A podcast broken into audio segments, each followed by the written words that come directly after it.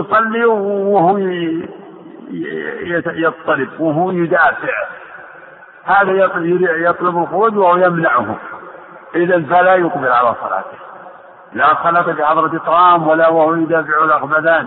وهكذا أيضا إذا كان الإنسان عنده أمر يشغل باله عليه يعد يستعد للصلاة، إذا كان الإنسان يخشى على ماله، يعني نص العلماء على أنه إذا كان يخشى على ماله إنه يعذر بترك الجماعة، وأسباب ذلك كثيرة، كل رعاية يعني من أجل أداء الصلاة على الوجه المشروع، لأنه ليس المقصود من الصلاة مجرد الحركات الظاهرة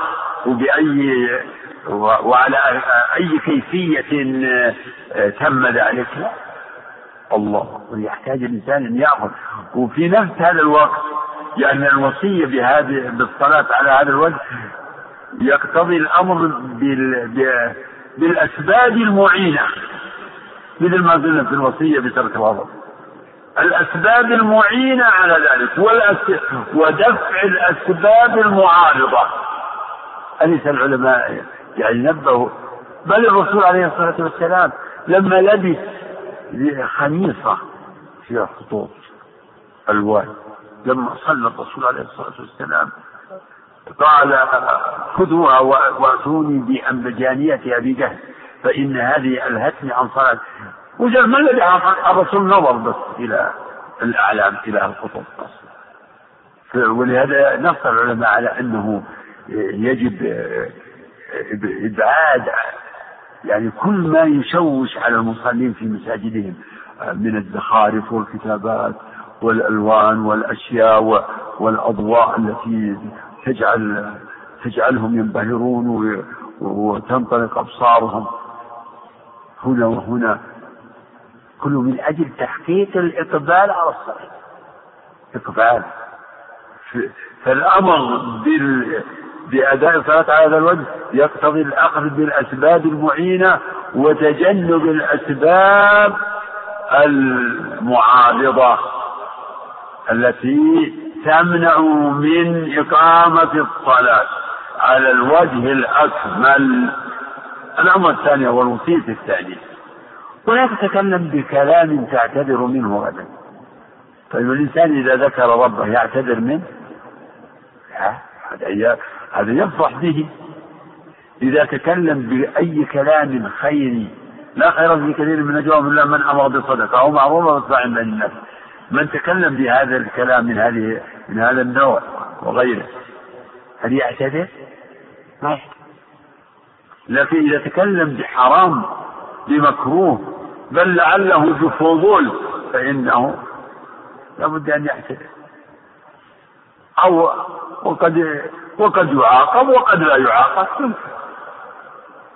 لا تتكلم بكلام تعتذر منه غدا، لعل المراد بغدا يعني يوم القيامة، إنسان يوم القيامة يسأل عن أقواله، لأن الأقوال محفوظة. الله أكبر. ما يلزم من قول إلا لديه رقيب عتيد، ما يلزم من قول إلا لديه رقيب عتيد،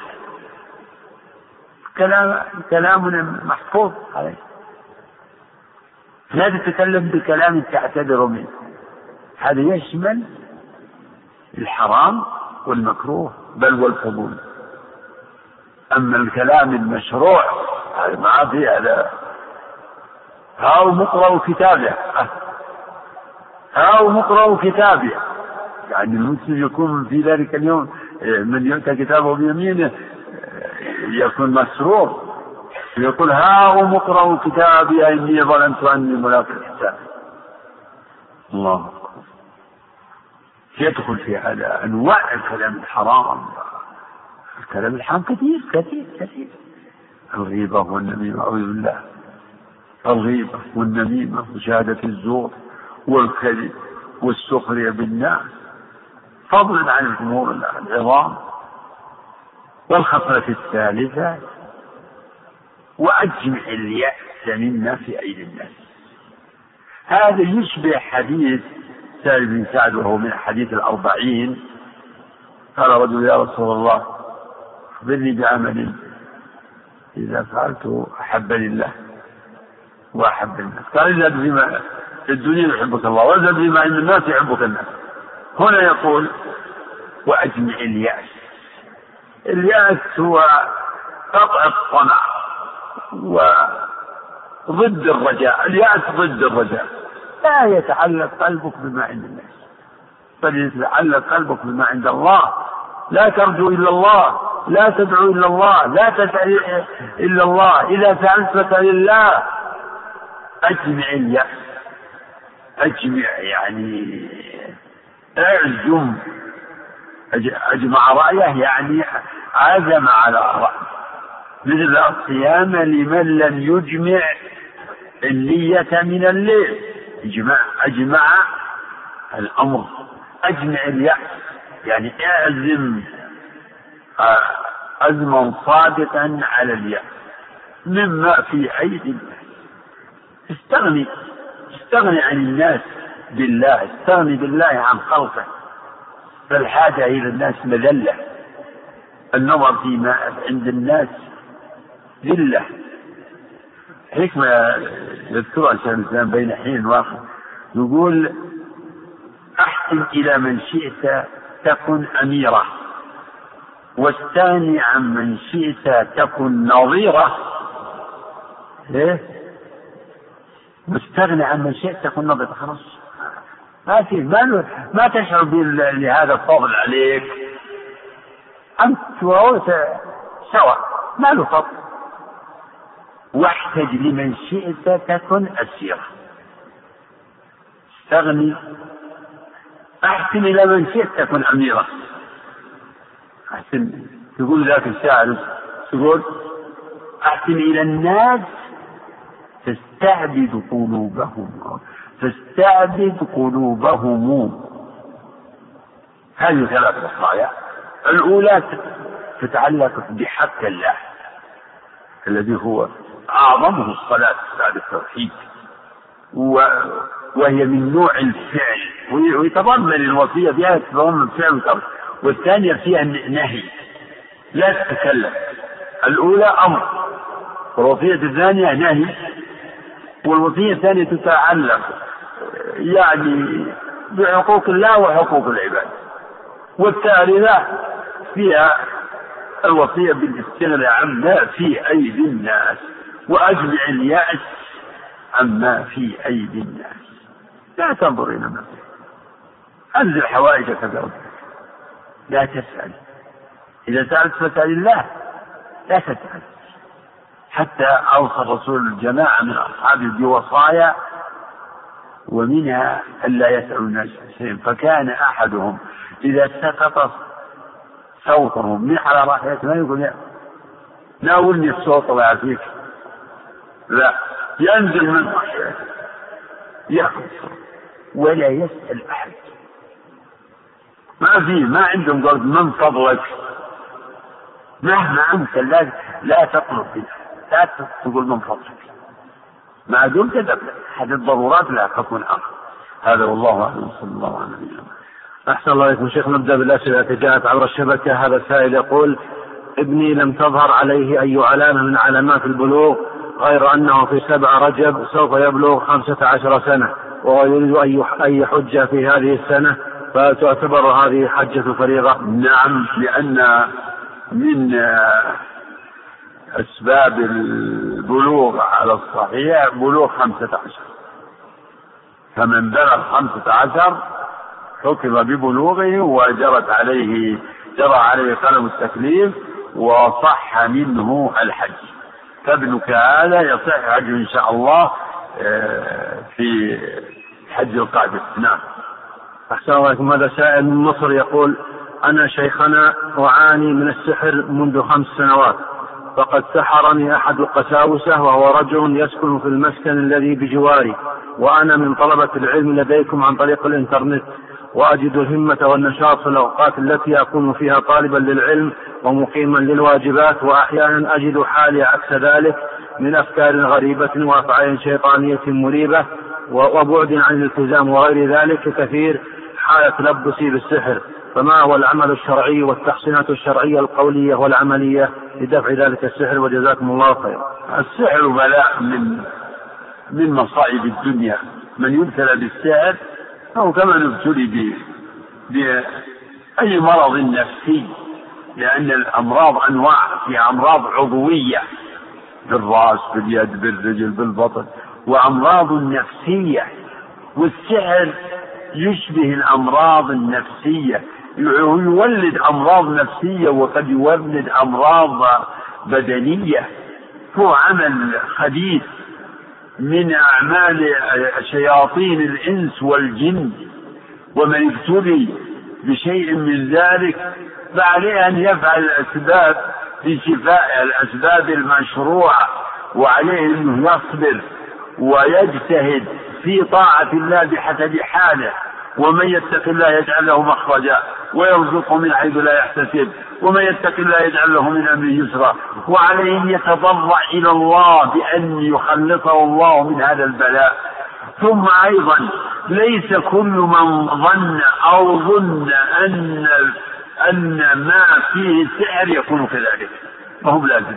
كثير من الناس يتوهمون، يقول فلان على مسحور، فلان فيه سحر، ما هو لازم، ليس بلازم. فالعلل والأمراض والبلايا أنواع.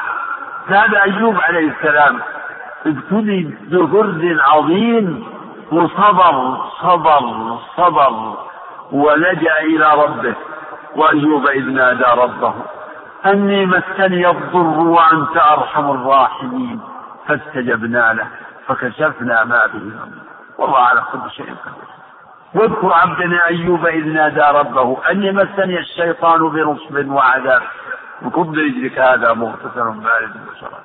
فأنت أيها الأخ نسأل الله أن يشفيك وأن يلعن من سحرك الظالم، وأن يعينك وأن يصبرك، وفي حالات الاعتدال عندك قم بما تستطيع من العبودية لله من فرض ونفس. وإذا غلبت عليك الحال وصرت لا تستطيع أن تؤدي يعني واجباتك الشرعية فأنت معذور، إن كانت المدة مدة يعني التغير طويلة فالحمد لله، وإن كانت قصيرة يمكن تقضي ما فاتك في هذه الحال. فنسأل الله أن يصبرك وأن يعينك وأن يشفيك وأن يعينك على طاعتنا. أحسن الله إليكم. هذا يقول هل يجوز تغسيل الغريق والشهيد والصلاة عليهم؟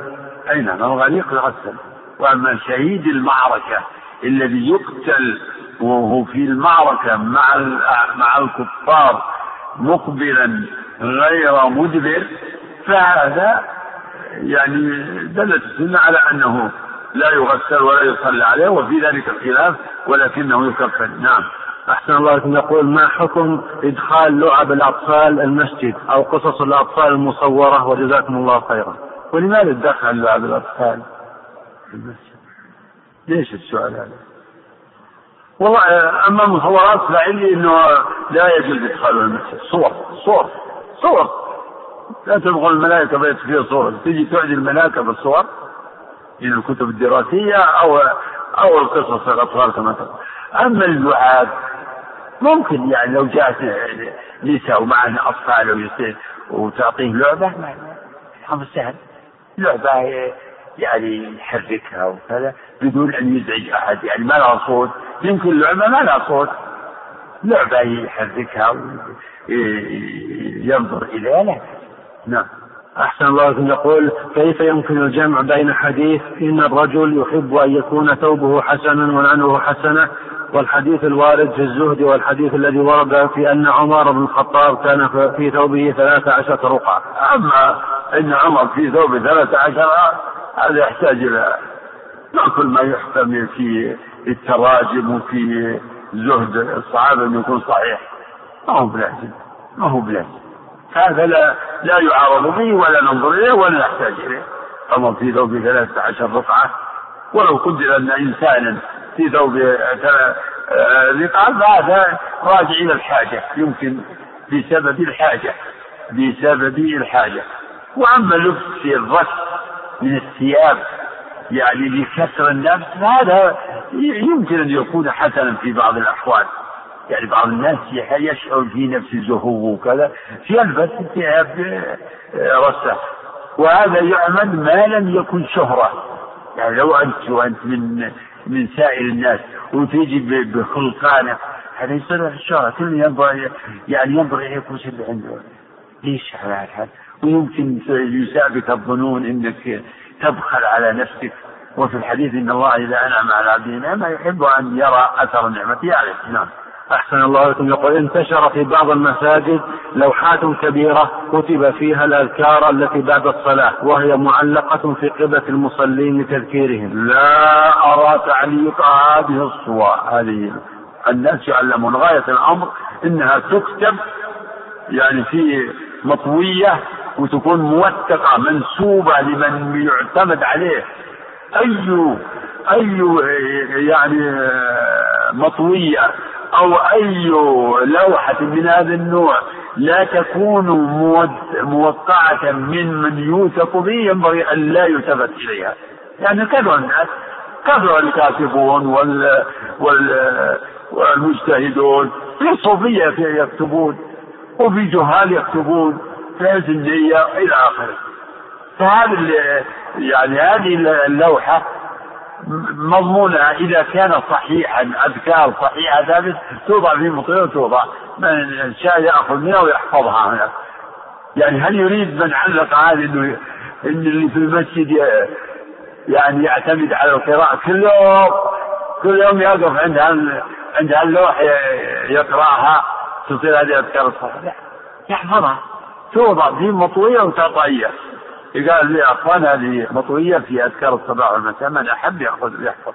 أما هذه لوعة هل الشهادات من ناس طيبين نياتهم طيبة لكن أرى أن تعليقها غلط.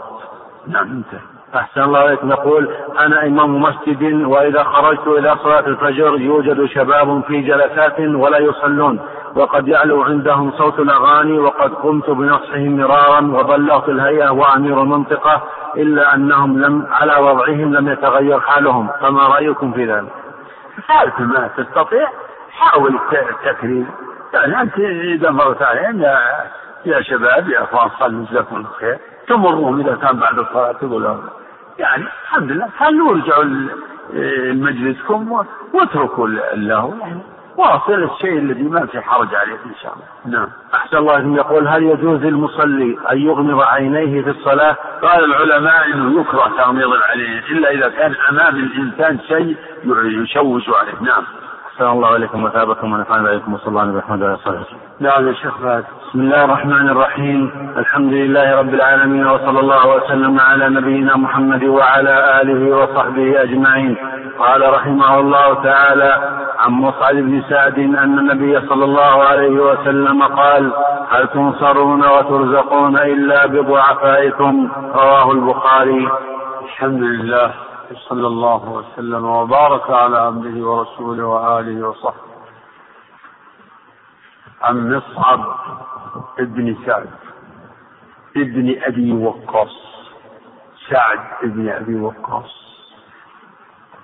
أحد العشرة المبشرين بالجنة، أحد عظماء قادة الجهاد في سبيل الله، فهو الذي قاد جيوش المسلمين في غزوات العراق القادسية. عن سعد رضي الله عنه أن النبي صلى الله عليه وسلم قال هل ترزقون وتنصرون إلا بضعفائكم؟ للحديث سبب. عن سعد رضي الله عنه قال رأى سعد أو رأى أن لسعد فضلا على من دونه، فأنه في بعض الغزوات يعني ظهر من سعد أن له فضل على من دونه، فقال النبي عليه الصلاة والسلام هل ترزقون وتنصرون إلا بضعفائكم؟ هل تنصرون وترزقون إلا، هذا أسلوب حصر ومعنى هل استفهام إنكاري بمعنى النفي، يعني يصير المعنى ما ترزقون وتنصرون إلا بضعفائكم. هل ترزقون وتنصرون إلا بضعفائكم؟ في هذا الحديث بيان أن الرزق والنصر ليس بمجرد الأسباب المادية كشجاعة الشجعان والمهارة في اكتساب الرزق، هذه نعم أسباب مادية حسية، وهذه أكثر ما تجري على يد يعني بعض الناس يعني من أهل القدرة والقوة، فيظن بعض الناس إن ما يحصل من نصر على الأعداء وما يحصل من استلاب الرزق إنه بهذه الأسباب، وأن ما يحصل من نصر إنما كان بسبب هؤلاء الأبطال والشجعان والأقوياء، وما يجتلب بالرزق إنما هو بأصحاب الخبرات والمهارات والتجارب والحذق في كسب المال. فبين النبي عليه الصلاة والسلام أن هناك أسباب خفية معنوية، وهي ما يقوم بقلوب المؤمنين المستضعفين من الرغبة إلى الله في حصول المنافع ودفع المضار، في حصول المحاب والسلامة من الأضرار وما يحذره الناس.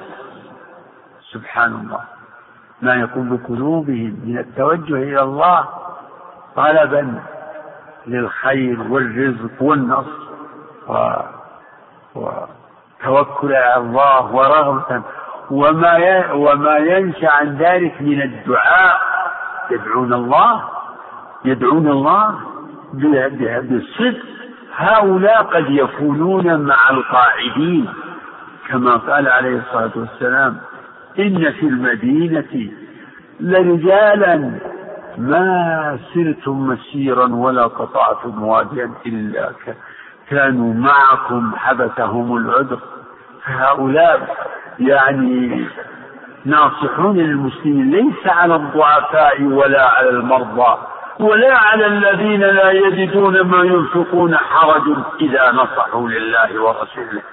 فهؤلاء الضعفاء أو المرضى كم يحصل منهم من براعة وتوجه ينفع الله بها عموم المسلمين وجيوش المسلمين، ويصلح الله بها أمور المسلمين من جلب الأرزاق ورفع الشدائد والقحط ودفع الضر والنصر على الأعداء.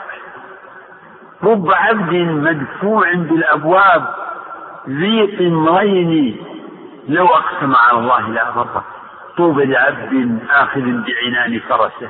هذا من الضعفاء، آخذ بعنان فرسه في سبيل الله.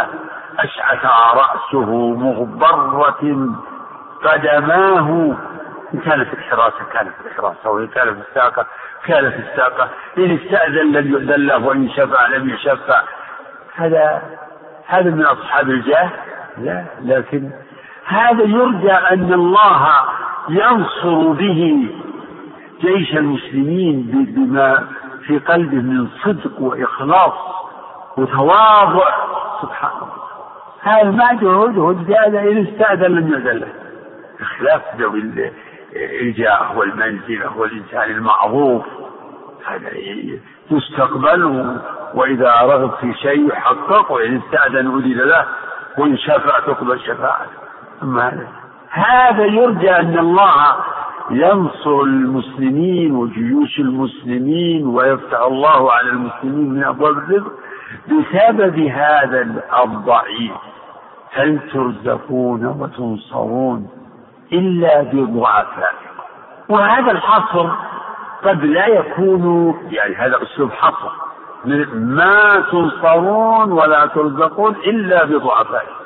ليس المقصود الحصر الحقيقي بحيث انه الغاء الاسباب الاخرى وانه ليس هناك سبب سوى ما يكون من اولئك الضعفاء، لا، هذا فيه تاكيد ان كثيرا او ان يعني معظما ما يحصل من رزق وما يحصل من نصر هو بسبب اولئك الضعفاء، او انما يحصل من نصر أو رزق هو بسبب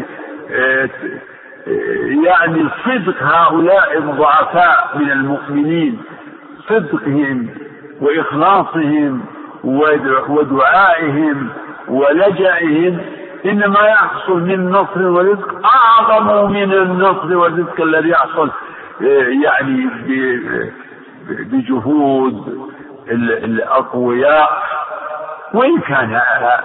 وإن كانت هذه أسباب وهذه أسباب. ولا شك أن الأسباب المعنوية أعظم أثرا في حصول المطالب من الأسباب الحسية، أعظم أثرا. يعني يمكن واحد يخدع في طلب الرزق بأسباب ضعيفة، ولكن عنده من التوكل على الله والتوجه إليه ما هو أعظم أثر في حصول مطلوبه من السبب الذي يأتيه ويحسنه، وهو أحرى بحصول مطلوبه من شخص يعني عنده يعني قدرات ومهارات، فهو يعول على تلك الأسباب. قال إنما أوتيته على علم عندي، بسبب العلم الذي أنا أحسنه، وأنا يعني ذو خبرة بوجوه المكاسب.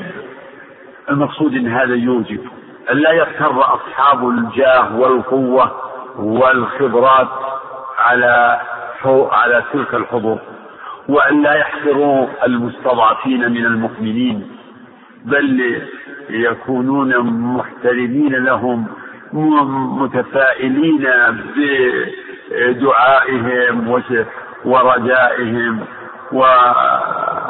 ومعترفين بفضلهم. هذا سعد، وهو سعد أحد المرسلين بالجنة، لما كأنه رأى له فضل على من دونه، فالرسول قال له هل ترزقون وتنصرون إلا بضعفائكم. الله أكبر، الله أكبر، الله أكبر. قد يخرج الجمع من الناس للاستسقاء فيدعون وينزل الغيث، قد يكون هذا نزول الغيث كان بسبب دعوة واحد منه أو دعوة جماعة منه، ما يدرى من الذي استجيب دعاؤه. ولا ريب ان من كان يعني لا يوبه له في مظاهر الدنيا وهو صادق مع ربه مخلص في عبوديته لله، صادق مستقيم، صادق التوجه والرغبة الى الله، غالبا هذا حري بأن يجيب الله دعاءه وأن ينفع الله به سائر المسلمين. لا يدرى من هو الذي استجيب الدعوة. في هذا الحديث يعني تنبيه لذوي الجاه والحظوظ أن لا يغتروا ولو كانوا من الصالحين، أن لا يغتروا ولا يحتقروا يعني إخوانهم الضعفاء، بل عليهم أن يعرفوا لهم منزلتهم وفضلهم، ويعرفوا أيضا يعني ما يرجى من أثر دعائهم وإخلاصهم وصدقهم مع ربهم سبحانه وتعالى. نعم الشيخ. وعن أبي هريرة رضي الله تعالى عنه قال قال رسول الله صلى الله عليه وسلم: يضحك الله إلى رجلين يقتل أحدهما الآخر يدخلان الجنة يقاتل هذا في سبيل الله فيقتل ثم يتوب الله على القاتل فيسلم فيستشهد. متفق عليه. الله أكبر. يضحك الله إلى رجلين، يضحك الله إليهما، هذا متى يكون يوم القيامة عندما يجتمعان في الجنة. يضحك إليهما، أخوان في الجنة يدخلان في عموم إخوانا على سرر متقابلين، أخوان يضحك الله إليهما. وتعدية الفعل بإلى ربما دل على أن الله يضحك ناظرا إليهما نظر الرضا، نظر الرضا والرحمة والإكرام. وفي هذا الحديث إثبات الضحك لله، من أدلة أهل السنة في إثبات الضحك. والضحك ومذهب أهل السنة هو إثبات ما كل ما أخبر الله به عن نفسه وكل ما أخبر الله به رسوله على الوجه اللائق بالله، إثبات ونفي التمثيل ونفي العلم بالكيفية. فنقول نؤمن بأن الله يضحك، هذا إثبات، ولكن لا نعلم كيف يضحك، وليس ضحكه كضحك أحد من الخلق. ثلاثة لابد من اعتبارها في كل صفة. نؤمن بأن الله يضحك خلافا للجهمية والمعتزلة الذين ينفون الصفات، ولا نعلم كيفية ضحكه، وليس ضحكه كضحك أحد من الخلق، خلافا للمشبهة الذي يقول أحدهم لو سمع كسمعي وبصر كبصري ويد كيدي، أيضا يقول وضحكه كضحكي. تعالى الله عن قول المعطلين الجاحدين والمشبه الممثلين المشبهين رب العالمين بالمخلوقين، تعالى الله عن قول هؤلاء وهؤلاء. فمذهب أهل السنة في صفات الله وسط بين أهل التعطيل الجهمية وأهل التمثيل المشبهة. يضحك الله إلى رجلين يقتل أحدهما الآخر، كلاهما يقتل. جاء تفسير هذا، يعني كأنه سائل تقول كيف ذلك؟ كيف رجلان يقتل أحدهما الآخر ويدخلان الجنة؟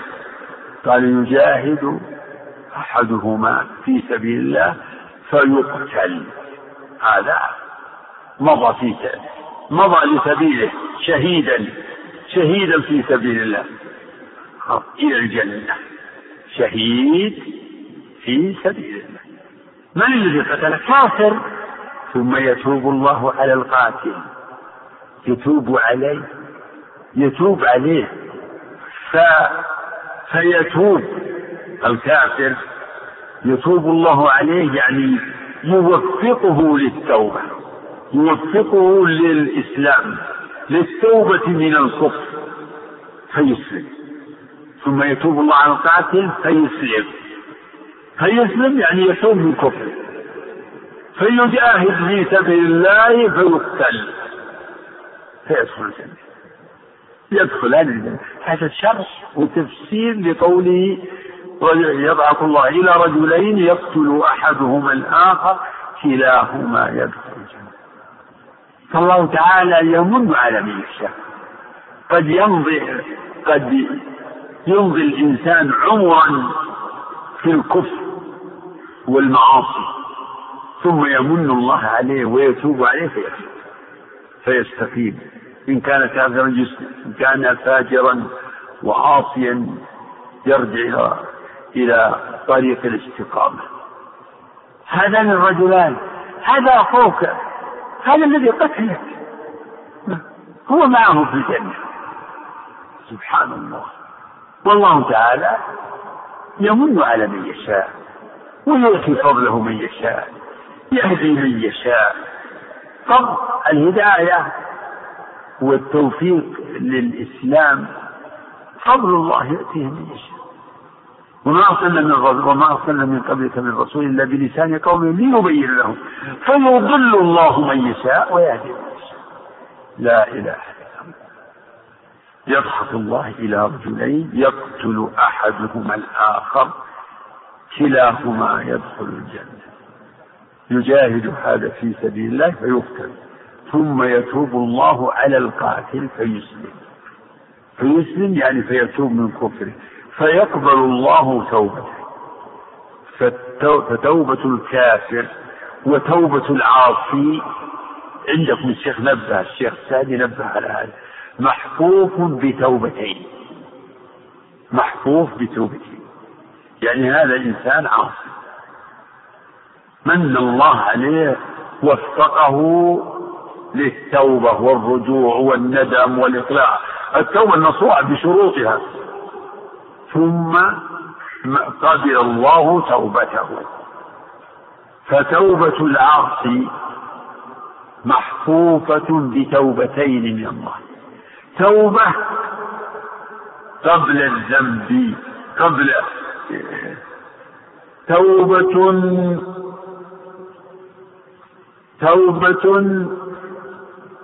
قبل توبة العبد وهي توفيقه وتوبة بعد توبة العبد. وأكثر ما في القرآن فيما يظهر هو التوبة الثانية إنما التوبة على الله للذين يعملون السوء بجهالة ثم يتوبون من قريب فأولئك يتوب الله عليهم يعني يتوب عليهم بعدما تابوا.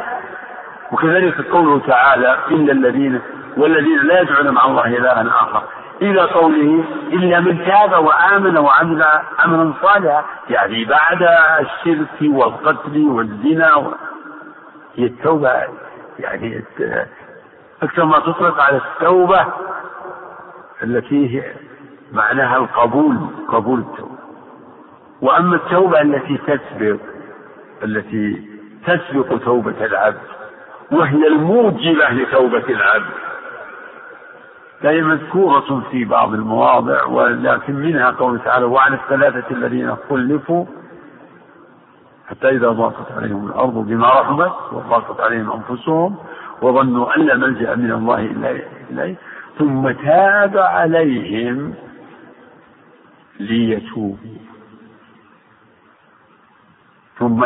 عليهم ليتوبوا لاحظ تاب عليهم ليتوبوا. إذا التوبة هذه قبل توبة العاصي ولا بعدها؟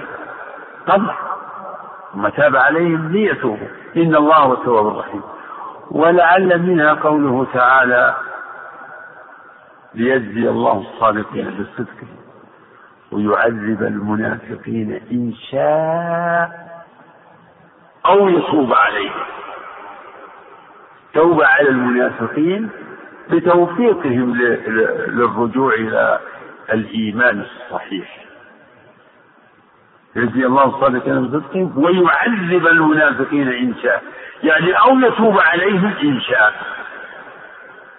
وكذلك قوله ليقطع طرفا من الذين كفروا أو يثبتهم فينقلبوا خائبين ليس لك من الأمر شيء أو يتوب عليهم.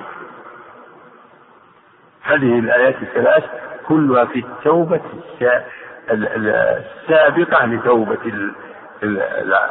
العاصي يقطع طرفا من الذين كفروا أو يكبتهم فينقلبوا خائبين ليس لك من الأمر شيء أو يتوب عليهم أو يعذبهم فإنهم ظالمون. الشيخ سعدي نبه إلى هذا التقسيم. إذا التوبة من الله نوعان اقرأوا معناها في كلام ابن القيم في الشافعي الكافي. والتوب في أوصافه نوعان.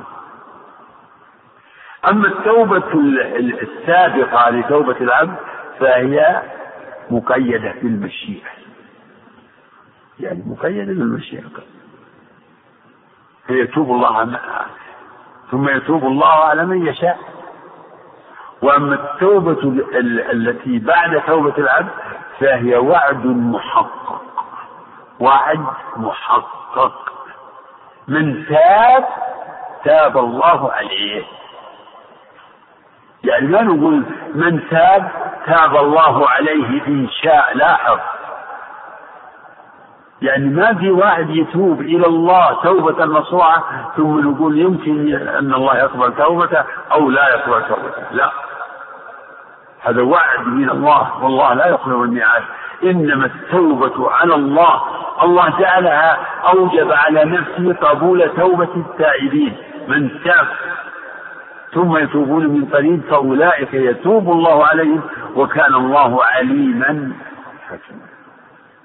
وفي هذا الحديث دلالة على إن الإسلام هو السبب، الإسلام والإيمان هو السبب لدخول الجنة، فلا يدخل الجنة إلا من يكون مؤمنا مسلما إسلاما صادقا، أي مؤمنا، كما جاء فيما أمر النبي صلى الله عليه وسلم أن ينادى به في السنة 9 من الهجرة، لما أمر أبا بكر على الحج وأردفه بعلي، أمر أن ينادى في موسم الحج بكلمات منها وأنه لن يدخل الجنة إلا نفس مؤمنة، لن يدخل الجنة إلا نفس مؤمنة. فهذا الذي كان كافرا ثم قتل من قتل من المسلمين ثم من الله عليه وتاب الله عليه فأسلم، ثم بعد ذلك مات أو قتل وهو على إيمانه وإسلامه، فإنه يلحق أخاه الذي قتله بيده ويصير معه في الجنة، كلاهما يدخل الجنة. الله سبحان الذي يؤتي فضله من يشاء. نعم يشاء. وعن انس رضي الله تعالى عنه قال: قال رسول الله صلى الله عليه وسلم: لا يتمنين احدكم الموت لضر اصابه، فان كان لا بد فاعلا فليقل: اللهم احيني ما كانت الحياه خيرا لي وتوفني اذا كانت الوفاه خيرا لي. متفق عليه. قوله صلى الله عليه وسلم: لا يتمنين أحدكم الموت لضر أصابه، نهي عن تمني الموت بسبب ما وقع من الضرر الشديد. الواجب على المسلم إذا أصابه ضر أن يصبر، اصبر عليه بالصبر، ولنبلونكم بشيء من الخوف، خوف والجوع ونقص من الأموال والأنفس والثمرات. في مصائب أحيانا تكون فادحة، مصائب قد يبتلى الإنسان بخوف شديد من عدو يطارده، عدو يتربص به، عدو يطلبه، قد يقع فيه، يبتلى بذهاب ماله بعد أن كان غنيا ولا مال وكثير، يبتلى فيذهب ما في يده ويصبح صفرا وقد أو ثمر. قد يكون للإنسان مثلا بستان وفيه ثمار عظيمة فتصيب آفة فيصبح يقلب كفيه على ما أنفق. وقد يبتلى بفقد الأحبة، يقول نسأل الله لنا ولكم العافية. قد يكون الإنسان له أهل وعيال وكذا فيبتلى بذهاب أهله كله. هذا جاري وأنت تسمع في الأخبار وأمور، يكون الرجل يصاب أهله بحادث فيذهب، يعني أهله وأولاده كلهم يذهبون بحادث، هذا ضر عظيم. أو يبتلى بمرض مضني، مرض يعاني منه آلام ويقول هذا المرض ما الواجب في كل ذلك؟ الصبر. ما هو الصبر؟ الصبر أن ترضى عن الله، عن ربك، ترضى بحكمه، تحبس نفسك عن التسخط، لا يكون في قلبك تسخط على حكم الله وقضائه. ماذا يا رب، ماذا سويت أنا يا رب، ما ذنبي؟ تسخط، هذا اتهام لله.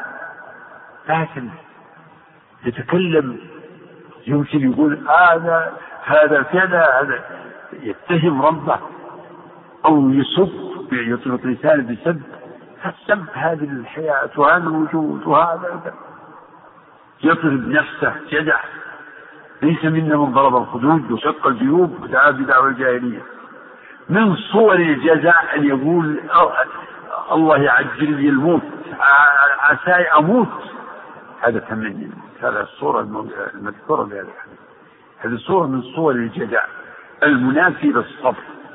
لا يتمنين أحدكم الموت بضر نزل به، يعني معناه عليه أنه يصبر ويقابل الضر، يقابل ما نزل به من الضر بالصبر والرضا عن ربه، ويدعو يسأل ربه أن يعافيه كما دعا أيوب: إني مسني الضر وأنت أرحم الراحمين، فاستجبنا له فكشفنا ما به من ضر.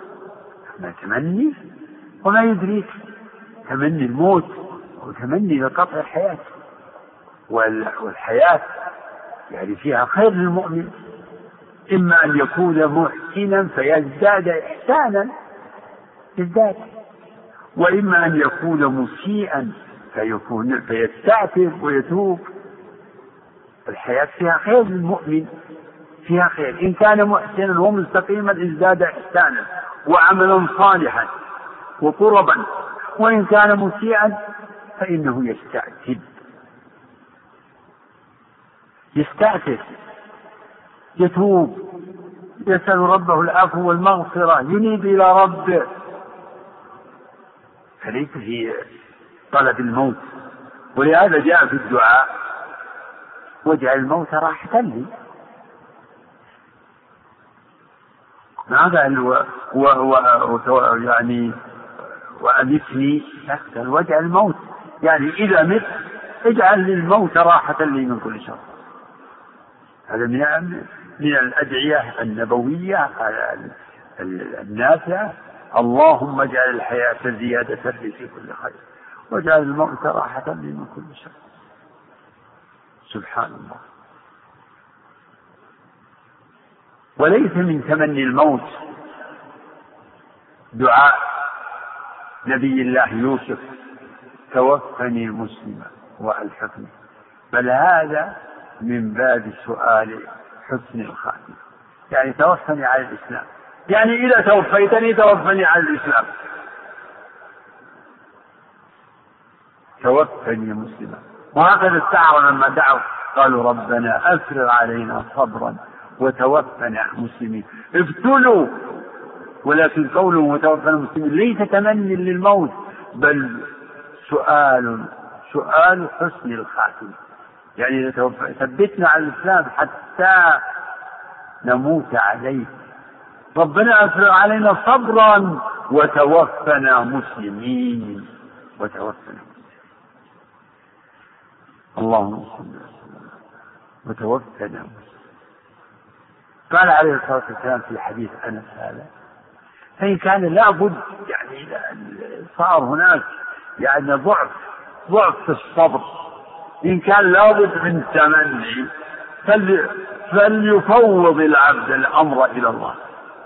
فإن كان لابد متمنيا معه الصابر فليقول: اللهم أحيني إذا كانت الحياة خيرا وتوفني إذا كانت الوفاة خيرا. اللهم أحيني ما دامت الحياة خيرا.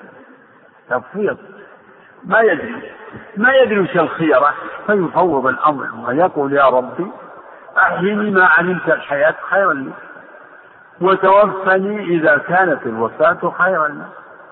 خلاص الآن هل تمنى الموت؟ لا، فوض الأمر وسأل ربه الخيرة. يعني يمكن باللغة العامية يقول الله يختار لي الخيرة. شوف الآن يقولون الناس، يقول له بعض الناس الله يختار لي الخيرة، يعني من حياتنا أمور الله يختار لي الخيرة. هذا يعني يتضمن أحيني ما علمت الحياة خيرا لي وتوفني إذا كانت الوفاة. كان في حديث سؤال يعني الموت إذا خشي الإنسان على نفسه، يعني خشي على دينه كما في الدعاء مأثور، وإذا أردت بعبادك فتنة فاقبضني إليك غير مسكون. يعني هذا فيه يعني سؤال تمني الموت عندما يكون على دينه خطر. يقول إذا أردت بعبادك فتنة فاقبضني إليك غير مسكون. هذا فيه تفويض وسؤال للعافية، يعني من الفتن التي تضل بها العقول ويضل بها الناس، فتنة في الدين، امتحان في الدين. لكن الأولى من ذلك سؤال الثبات، سؤال الثبات. يسأل الإنسان ربه الثبات دائما. يا مقلب القلوب ثبت قلبي على دينك، يا مقلب القلوب ثبت قلبي على دينك. كما كان النبي يدعو بهذا كثيرا، اللهم مقلب القلوب ثبت قلبي على دينك. هذا دعاء عظيم. إلا هذا الدعاء دائما وفي دعاء الراسخين في العلم، ربنا لا تزغ قلوبنا بعد إذ هديتنا وهب لنا من لدنك رحمة إنك أنت الوهاب. نعم. وعن أبي سعيد الخدري رضي الله تعالى عنه قال قال رسول الله صلى الله عليه وسلم: إن الدنيا حلوة خضرة وإن الله مستخلفكم فيها فينظر كيف تعملون، فاتقوا الدنيا واتقوا النساء فإن أول فتنة بني إسرائيل كانت في النساء. رواه مسلم. الله. في هذا الحديث يخبر النبي صلى الله عليه وسلم عن أمر هو معروف، لكن يريد أن يمهد بهذا لما بعد. إن الدنيا حلوة خضرة. الدنيا حلوة خضرة، يعني بما فيها من متع ولذات وشهوات، من مطاعم ومشارب وملابس ومناكح ومساكن ومراكب وطرف وفرج وأنواع وأموال. الدنيا حلوة، يعني مذاقها حلوة على تعبير عن المذاق. هو من المذاق منها ما هو يعني ذوق بحاسة الفم من المآكل والمشارب الحلوة اللذيذة، وفي ذوق عقلي يعني وهو كل ما يعني يحبه الإنسان من ملذات الدنيا هو يجد له طعما في نفسه، لأن الذوق في ذوق حسي وهو ما يدرك بالفم، وذوق معنوي عقلي ويدرك يعني بالعقل وهذا جاء كما في ذوق الإيمان. ذاق طعم الإيمان من رضي بالله ربا وبالإسلام دينا. الحديث: ثلاث من كل فيه وجد بهن حلاوة الإيمان. حتى الأمور المكروهة لها ذوق مرض، فأذاقها الله لباس الجوع والخوف بما كانوا يصنعون. ذق إنك أنت العزيز الكريم. الدنيا حلوة، هذا تعبير عن لذة الدنيا، يعني الدنيا لذيذة مذاقها حلو، تحلو لسائر الناس. زين للناس حب الشهوات من النساء والبنين والعطير المقنطرة من الذهب. وقوله خضرة هذا تصوير لرونقها وبهرجها ومظهرها، مظاهر جذابة. لا تمدن عينيك إلى ما متعنا به أزواجا منهم زهرة الحياة الدنيا، الزهرة مثل الآن هذا الفتنة الكبرى وهي الحضارة العصرية الآن. هذه ازدهار، يسمى الازدهار، ازدهار الحضارة. ازدهرت بلاد أوروبا وأمريكا والبلاد الغربية فيها ازدهار، أعقبهم الله الانهيار والدمار، حاضرة. ولهذا كان فيها فتنة لهم أوجبت لهم غرورا واستكبارا ورسيانا لرب العالمين، وأوجبت لكثير من المسلمين انبهارا وإعجابا وتشبها واتباعا واقتفاعا لآثارهم. إعجاب الآن دولات كفار جسمها الحضارة التقدم والرقي كلمات الترتيب، وهم الشعوب الانحطاط والسقوط والبهيمية، هم السفلة أحق من الحيوان في أخلاقيات. يتمثل هذا في منهجهم في الجنس، حيوانية أشد، أخف من الحيوان، أخف من الحمر والكلاب والقردة والقنازير. كلاب الله تعالى يقول إن شر الدواب، شر الدواب، وقال أولئك كالأنعام بل هم أضل، وقال يتمتعون ويأكلون. بس المسألة فيها أكل ومتاع، يعني يستافدون ويتلاطحون ويتمتعون ويأكلون، بس هذه حياتهم. والذين كفروا يتمتعون ويأكلون كما تأكل الأنعام، بس ما قال يأكلون، ما قال سبحانه يأكلون بس، كله المؤمن والكافر كلهم يأكلون، لكن هؤلاء يأكلون كما تأكل الأنعام والنوم تولوا. المهم الدنيا حلوة حاضرة جذابة. قال صلى الله عليه وسلم وإن الله مستخلفكم فيها، مستخلفكم يعني يجعلكم خلائف. الناس يخلف بعضهم بعضا، كل جيل يخلف الذي قبله خلائف، وهو الذي جعلكم خلائف في الأرض، رفع بعضكم فوق بعض الدرجات. وإن الله مستخلفكم فيها، هذه الدنيا الآن بما فيها من قصور لمن كانت، قصور وثروات وأموال وإلى آخره، لمن كانت للجيل السابق، انتقلت إلى من بعده، وهكذا جيل بعد جيل تنتقل. فناظر كيف تعملون.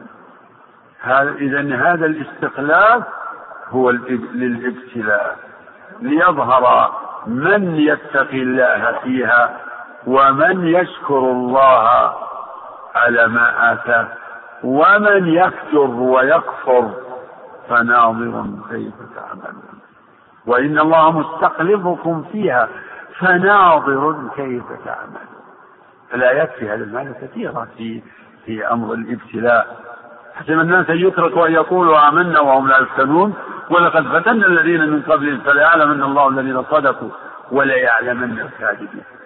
سنة الابتلاء، سنة كونية في هذا العالم، ابتلاء.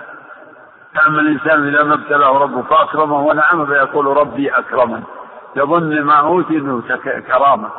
وأما الإنسان إذا ما ابتلاه ربه فأكرمه ونعمه فيقول ربي أكرمن. وأما إذا ما ابتلاه فقدر عليه رزقه فيقول ربي أهان.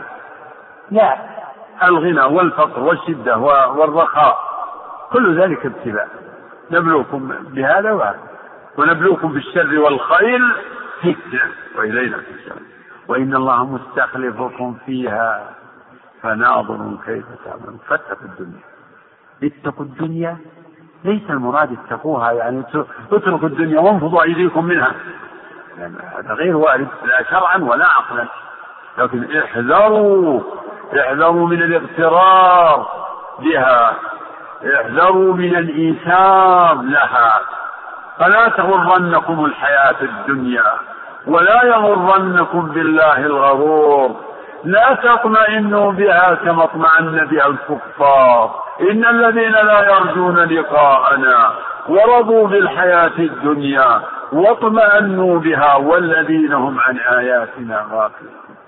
احذروا، اتقوا الدنيا، اتقوا الاغترار بها، لا تغرنكم فتغفلوا عن ما خلقتم له وتضيعوا أمر الله وتنسوا أنفسكم. اتقوا الدنيا، احذروها، وهذا ممكن ما أنك تسعى فيها أو تكتسب الرزق وتطلب الرزق الحلال. طلب الرزق الحلال والسعي منه ما هو واجب ومنه ما هو مستحب ومنه ما هو مباح ومنه ما هو حرام، طلبه بالطرق المحرمة والمكاسب المحرمة. اتقوا الدنيا، اتقوا شهواتها، احذروا أن تجركم شهواتها إلى ما حرم الله فتكسبوا المال الحرام وتمنع الواجب.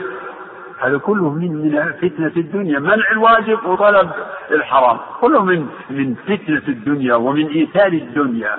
ثم قال واتقوا النساء. سبحان الله، يعني كل شهوات الدنيا مجملة في قوله فاتقوا الدنيا، وفتنة النساء داخلة في شهواتها، كما قال سبحانه زين للناس حب الشهوات من النساء والبنين والقناطير المقنطرة من الذهب والفضة، الأرصدة، قناطير الذهب والفضة هذه يتنافس فيها الناس، قناطير المقنطرة من الذهب والفضة، والخيل المسومة والأنعام والحرث. والآن حل محل الخيل ونعوها والإبل، سيارات والمراكب فخمة باهرة فارهة، كلها. اتقوا الدنيا، اتقوا يعني الانخداع بها، احذروا الانخداع والاغترار بها. ثم قال واتقوا النساء، هذا تخصيص بعد تعميم، لأن فتنة النساء أعظم فتن الدنيا هي فتنة النساء.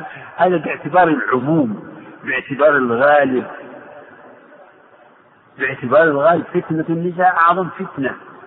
شهوة النساء وحب النساء هو يعني أشد ما تكون. زين الناس حب الشهوات من النساء، صدر ما ذكر من حب الشهوات صدرها بالنساء. زين للناس حب الشهوات من النساء، زين للناس حب الشهوات من النساء والبنين إلى آخره. وهذا أمر يعني يدركه المتدبر للواقع. والرسول علم، قال فإن أول فتنة بني إسرائيل كانت في النساء. بنو إسرائيل ابتلوا، وأول فتنة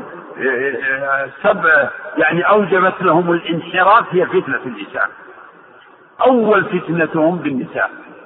وفتنة النساء يعني من ناحية الرغبة الجبلية في الاستمتاع بهن، عبر عنه يعني بالميول الجنسي، ويتعلق بظلمهن. فالبشر يظلون بفتنة النساء، إما بظلمهن، بظلم النساء، أو بالاستمتاع بهن وطلبهن بالطرق الحرام. الله خلق النساء للرجال، ومن الآيات أن خلق لكم من أنفسكم أزواجا تسكنوا إليها، وخلق آدم وخلق له زوجة، خلقكم من نفس واحدة وخلق منها زوجها، لكنه تعالى جعل النساء فتنة للرجال. ففيه وأهل الجاهلية كانوا يعني واقعين بفتنة النساء من الوجهين، بظلم النساء وبالفجور بهن وبالزنا بهن. هذا وهكذا في هذا العصر فتنة النساء في هذا العصر أشد من ذي قبل. يعني هذا ما ذكره الرسول يعني قاعدة عامة، ولكنها في بعض الأعصار وفي بعض البلاد تكون الفتنة تكون أعتى. والآن في هذا العصر فتنة النساء أعتى من ذي قبل. وجاء في الآثار أن النساء حبائل الشيطان يصطاد بهن الرجال، وهذا معروف في التاريخ وفي حديث وفي كلام الحكماء وفي الآثار. النساء حبائل، يعني حبائل الشيطان يصطاد بهن الرجال، يوقعهم في الشباك في الحرام، وهذا هو الجاهلية. ولهذا استغل شياطين الإنس بوحي من شياطين الجن، استغلوا المرأة في هذا العصر في إفساد المسلمين، فأرادوا نقل حياتهم البهيمية. نفس الكفار أرادوا نقل حياتهم البهيمية في أمر المرأة وفيما يتعلق بالجنس، أرادوا نقل هذا الوباء إلى مجتمعات المسلمين، وفعلا بسبب ضعف المسلمين في إيمانهم وفي علمهم، وبسبب يعني فساد الأحوال، يعني صار يعني وبسبب أيضا ما جرى على أيدي الكفار من هذه الحضارة افتتن بهم المسلمون، صار المسلمون ينقلون ما عندهم مما يضرهم. هذه الدعوات الاختلاط، عمل المرأة وتبرج المرأة. الآن في أكثر العالم الإسلامي قد يعني نجح الكفار وبلغوا يعني قدرا كبيرا، ولا يزالون ما يريدون أن يبقى شيء من معالم يعني الطهر والكرامة في مجتمعات المسلمين. وهذه البلاد بالذات الآن هي المستهدفة بالدرجة الأولى، لأنها أفضل العالم الإسلامي على الإطلاق، فهي الآن مستهدفة يعني لتستشري في هذه البلاد فتنة المرأة. وفعلا الآن الفتنة تستشري كالنار المشتعلة في العجين، يعني تتزايد الآن فتنة النساء في هذه البلاد، تتزايد الآن، تزيد الاختلاط فيما موجود فيما يعني في ميادين وفي قطاعات معروفة، هذا في الخطوط في الإعلام في الصحة، خلاص يعني مضى عندهم مضى. وهكذا أيضا يراد إنه ما يبقى ثقة إلا وتكون المرأة مع الرجل جنبا إلى جنب. هذا هو المطلب، نسأل الله أن يرد كيد الكافرين والمنافقين والفاسقين والجاهلين، ويعصمنا وإياكم من مضلات الفتن ما ظهر منها وما بطن. شوفها في كل شيء، صورتها في الصحف في المجلات في الإعلام كلها من أجل إثارة فتنة المرأة. فالإعلام، القنوات المحلية والقنوات الأجنبية البعيدة كلها تشتغل، يعني العنصر النسائي هذا هو الوسيلة لترويج هذا الإعلام، عنصر المرأة. يعني ما في إعلام الآن مطهر إلا قناة المجد، هي الوحيدة الآن التي يعني سلمها الله من وباء هذه الفتنة. ولذلك خلاص عنصر المرأة لابد، ما يمكن يستغني الإعلام عن عنصر المرأة، لأنه إعلام غربي مجتلب بشروره وقوانينه ومساويه وخبائثه كلها. لا إله إلا الله، نسأل الله السلامة والعافية، وصلى الله وسلم وبارك على نبينا ورسوله. أحسن الله إليكم. فضل الشيخ هذا يقول: أنا أعمل في بلدي عند رجل نصف ماله من الربا، وأنا أشارك معه في التجارة، ولكني لا أشهد ولا أكتب ولا أشارك في أخذ الربا، فهل يجوز لي ذلك؟ كيف تكون شريك؟ يعني ما فهمنا سؤاله. كيف تكون شريكه ولا تشاركه في تعامله بالربا. إذا كان الأمر كما تصور فغاية الأمر أن نقول أولى لك أن تشارك يعني رجلا يعني يعينك على الاحتراس من المكاسب المحرمة هو من الربا. فإذا كنت أنت لا تشهد ربا ولا تكتسب ربا ولا يكون لك نصيب من الأرباح الربوية التي يدخل فيها، فأرجو إنه لا يعني غاية الأمر أقول أولى لك أن تختار شريكا هو خيرا. نعم. أحسن الله عليكم. يقول يا شيخ والدي مصاب بشلل نصفي ويطلب مني أن أحلق لحيته، فهل أعمل ذلك؟ لا حول. إنا لله وإنا إليه راجعون. نسأل الله أن يهديه ويشفيه، نسأل الله أن يهديه ويشفيه. لا عظه ويتولاها غيره، عظه وذكره وقل أنا لا أتولاها لبس. يعني يبدو من سؤالك إنه كان قبل أن يصاب كان من عادته أن يحلق لحيته، وبعدما أصيب أصبح لا يقدر على أن يتولى هذا بنفسه. هذا ما يظهر من السؤال، والجواب هو كما سمعتنا. أحسن الله لكم. يقول الرجل الذي يطلب من صاحب القبر أن يبعد عنه المصائب وهو جاهل في ذلك، فما حكم هذا الرجل؟ الله أعلم. هذا شرك ظاهر، هذا شرك ظاهر وربك أعلم. نعم. أحسن الله لكم. يقول ما الراجح في الشماغ والبشت، هل تكفي الصلاة أم لا؟ ما تكفي، اترك نفسك على ما هي عليه، لا تروح تنسف البشت الشماغ احتراجا، لا، اسجد ومنك نسجد على 7 أعظم ولا أكف شعرا ولا ثوبا.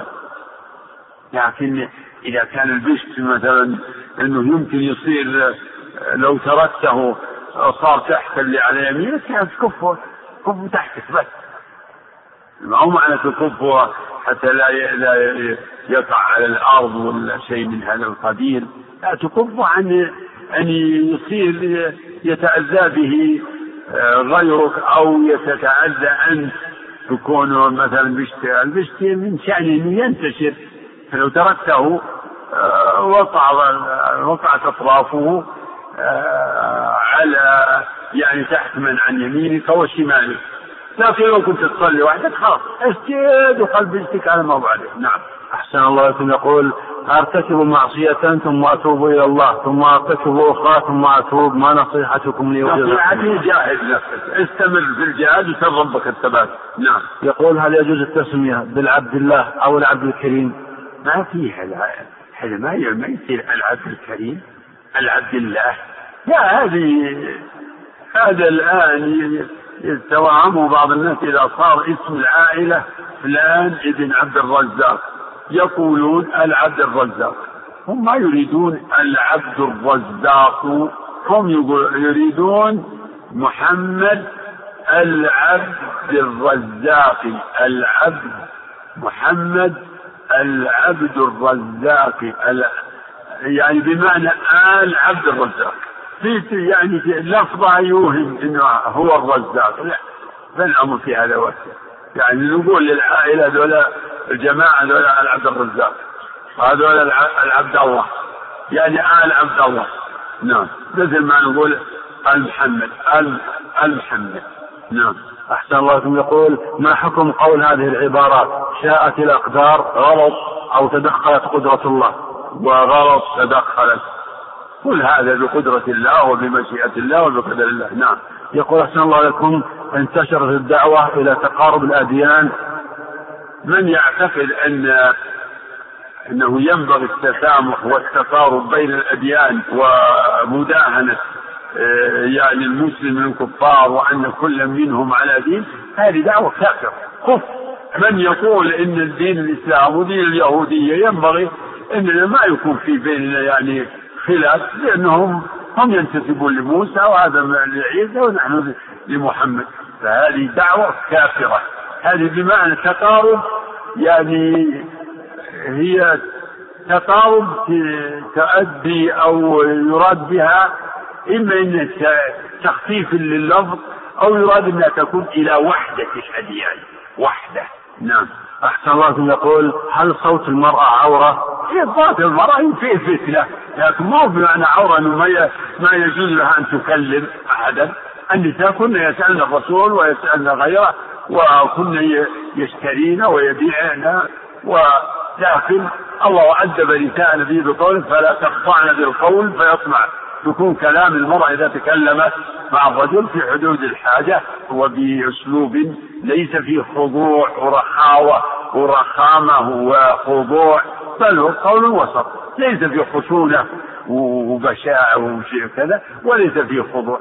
فلا تخضعن بالقول فيطمع الذي في قلبه مرض، وقلنا قول معروف، هذا أدب. نعم.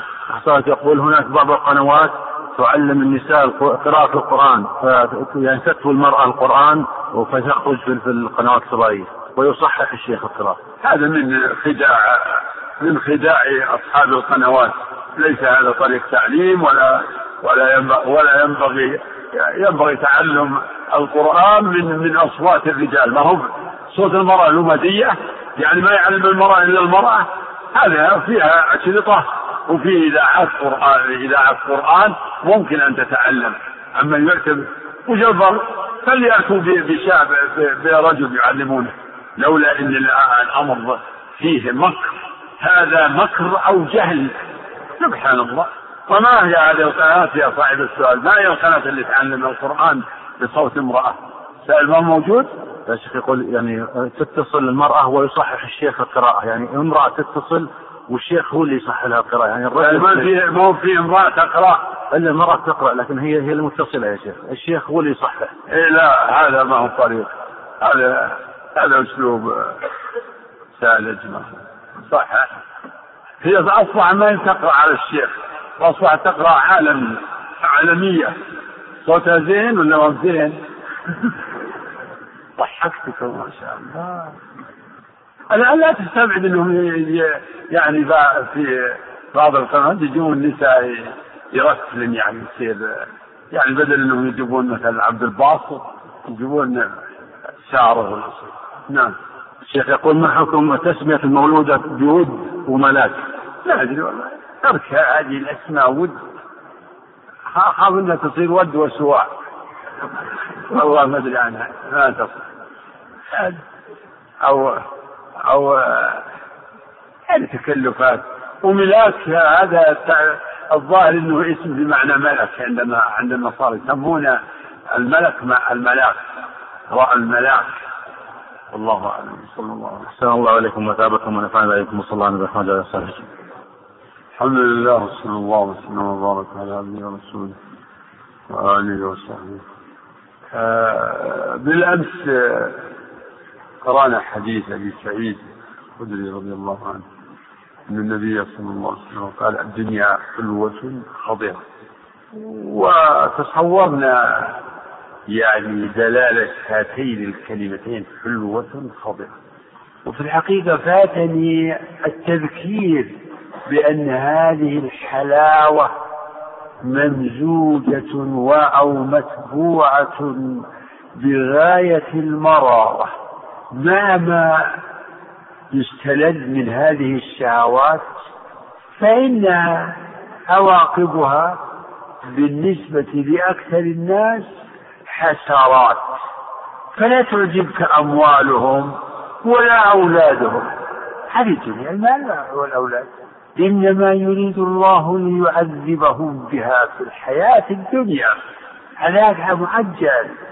إنما يريد الله ليعذبهم بها في الحياة الدنيا وتزهق أنفسهم وهم كافرون. فهي في مظهرها خداعة وفاتنة. الدنيا لها يعني تشبه بالبرق الخلب، يعني البرق الذي لا يعقبه غيث ولا مر. والله تعالى صور لنا أيضا منتهى هذه الدنيا، وأنها مثل الغيث في الماء النادي، يخرج الله به ما شاء من أنواع النبات وأنواع الزهور وأنواع المناظر البهية، ثم ينتهي إلى أن يصير مستحيل، تتغير الألوان وتذهب هذه البهجة. واضرب لهم مثل الحياة الدنيا كماء أنزلناه من السماء فاختلط به نبات الأرض فأصبح هشيما تذروه الرياح. وضربت لها الأمثال كثيرة في القرآن، كثيرا من يشبه الله بالغيث بهالمطر بهالنبات.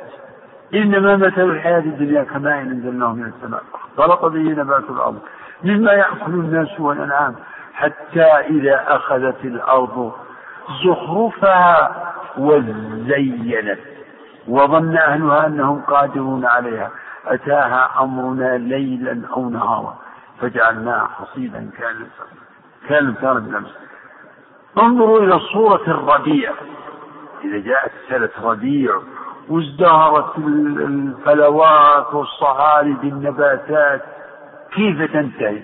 يعني صورتها الأولى صورة بهيجة جذابة خضرة، وبعد ذلك تستحيل إلى غبرة إلى هشيم يابس. يقول الله أتاها أمرنا ليلا أو نهارا فجعلناها حصيدا كأن لم تغنِ.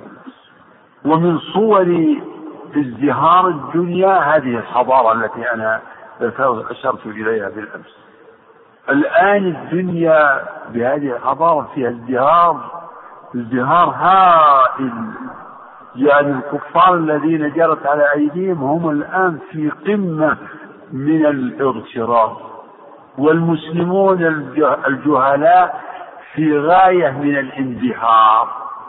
ولكن ولله الحمد هذا لا يغتر به أولو الأبصار أبدا، يعني يدركون حقيقة هذه الدنيا وحقيقة هذه الحضارة وأنها بهرج مآلها إلى الدمار، ولعل بعضها يدمر بعضها، لأن فيها الآن هي من وسائل أسلحة الدمار. فربما كانت سلاحهم يكون هو الأداة التي يحلها الله بهم، هي الأداة التي يدمرهم الله بها بسلاحه، وهو قادر على أن يدمرهم بما شاء من خسف وكسب تنزل عليهم من السماء. فاحذروا وحذروا من الإعجاب بهؤلاء الكفرة ومن الاغترار بما أجر الله على أيديهم من هذه المخترعات والكشوفات والوسائل. هذا كله بقدر الله وحكمة الله في ذلك. الحكمة العامة هي الابتلاء والفتنة للجميع، فتنة للكفار وفتنة للمسلمين. المهم أن الحلاوة والخضرة تعود إلى مرارة وحسرة أبدا، والخضرة تذهب إلى كدرة وغبرة وتستحيل وتنقلب الأمور، حتى أنه يضرب المثل. يعني جاء في السنة، اقرأوا في كتاب المقيم في آخره استعراض لبعض ما ورد في يعني ما ضرب للدنيا من الأمثال في عدة الصابرين. جاء ضرب المثل لا بما يأكله الإنسان. ما الذي يأكل الإنسان؟ الإنسان يأكل الأطعمة اللذيذة. انظر كيف تكون المائدة، الألوان والحلويات والفواكه والخضار. هذا مثل للدنيا، ماذا ينتهي إليه هذا؟ خلاص، هذا وين يروح وين يصير وين ينتهي إليه؟ إلى ما تعلمون. تفضل إن شاء الله. بسم الله الرحمن الرحيم، الحمد لله رب العالمين، وصلى الله وسلم وبارك على نبينا محمد وعلى آله وصحبه أجمعين. قال رحمه الله تعالى: عن أبي هريرة رضي الله عنه. عرفت مش ينتهي إليه بس عشان بعضكم ينتهي إليه للفول والغائط كلكم تكونون فاهمين. نعم. عن أبي هريرة رضي الله تعالى عنه قال قال رسول الله صلى الله عليه وسلم الإيمان بضع وسبعون أو بضع وستون شعبة أعلاها قول لا إله إلا الله وأدناها إماطة الأذى عن الطريق والحياء شعبة من الإيمان متفق عليه. الحمد لله. هذا الحديث هو من أدلة أهل السنة على أن الأعمال من الإيمان خلافا للمرجئة الذين يقولون الإيمان والتصديق وأن الأعمال ليست من الإيمان. نص صريح. الإيمان اسم الإيمان عند الإطلاق إذا أطلق اسم الإيمان فإنه يشمل جميع أمور الدين، ولكن الإيمان يأتي في النصوص تارة مطلق يعني يذكر مفردا كما في هذا الحديث، وتارة يذكر مقرونا بالإسلام، فإذا جاء مقرونا بالإسلام فإن الإسلام يفسر بالأعمال الظاهرة والإيمان بالاعتقادات الباطنة كما في حديث جبريل. في حديث جبريل الرسول فسر الإسلام بدعائمه الخمس ومبانيه الخمس، وفسر الإيمان بأصول الإيمان الستة. أما في هذا الحديث فقد جعل اسم الإيمان للكل. الإيمان بضع، البضع هو ما بين الثلاثة إلى العشر أو ما بين الثلاثة والعشر، يعني من الثلاثة إلى التسعة بضع.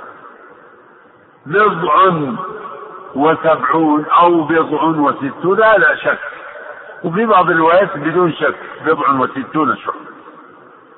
شعبة يعني قطعة، شعب يعني مثل شعب الشجرة وأغصان الشجرة.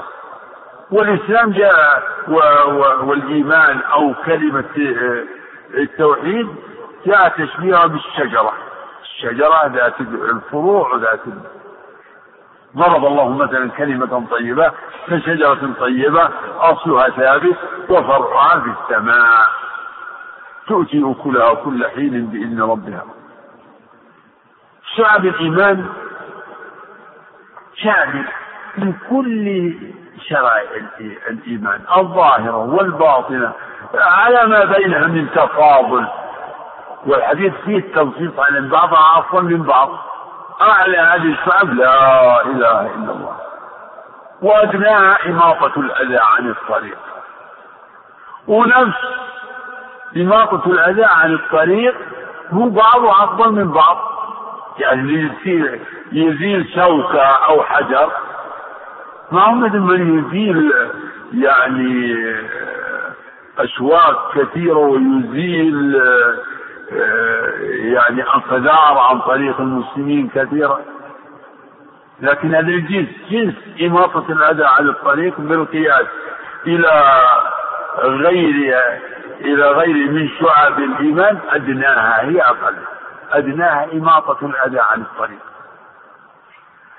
فأعلى هذه الشعب لا إله إلا الله. أما لا إله إلا الله هذه أصل دين الإسلام، أصل دين الرسل كلهم من أولهم إلى آخرهم أصل دينهم لا إله إلا الله. هذه الكلمة المتضمنة للكفر بالطاغوت والإيمان بالله. فمن يكفر بالطاغوت ويؤمن بالله فقد استمسك بالعروة الوثقى. هذه الكلمة هي تفسيرها أن يعبدوا الله واجتنبوا الطاغوت. هذه الكلمة تفسيرها اعبدوا الله ما لكم من إله غيره، اعبدوا الله ولا تشركوا به شيئا. هذا تفسير لا إله إلا الله، لأنه مرتبة من نفي وإثبات. لا إله يعني لا معبود. الإله في اللغة هو المعبود، مثل الكتاب بمعنى مكتوب، إله بمعنى معلول. لا معبود إلا الله. هل في الدنيا معبودات؟ في معبودات كثيرة. المشركون كل طائفة من المشركين لهم معبود، والنصارى معبودهم الصليب. يعبدون المسيح وأمة الأمة المثلثة، الطائفة المثلثة. لكن ولهذا احتاج العلماء عند تفسير أو ترجمة هذه الكلمة أن يقول لا إله أي لا معبود بحق، لا معبود بحق إلا الله. أما المعبودات بالباطل فهي كثيرة وكثيرة ما تحصى كثيرة المعبودات. من المعبودات الكبيرة الظاهرة الشمس والقمر لها عباد، والملائكة والأنبياء والصالحون، وفي الأشجار والأحجار، اللات والعزى ومنات، معبودة. لا معبود بحق إلا الله. الله هو الإله أي المعبود بحق، وحده لا شريك له. يعني جاء في الأحاديث أحاديث الترغيب في هذا النوع من الذكر، لا إله إلا الله وحده لا شريك له. وحده قال العلماء إن حال مؤكدة للإثبات، لا شريك له جملة في موضع نصب على الحال مؤكد للنفي. لا إله إلا الله وحده لا شريك له، هذه أعلى شعب الإيمان، عليها مدار دين الإسلام كله. هذه أصل دين الرسل الذي بعث الله به نوح، فمن بعده إلى إبراهيم إلى نبينا محمد صلى الله عليه وسلم مدار. فالله خلق الخلق وأرسل الرسل وأنزل الكتب لتحقيق هذه الكلمة، هذه الشهادة، شهد الله أنه لا إله إلا هو، والملائكة وأولو العلم قائما بالقسط، لا إله إلا هو العزيز الحكيم.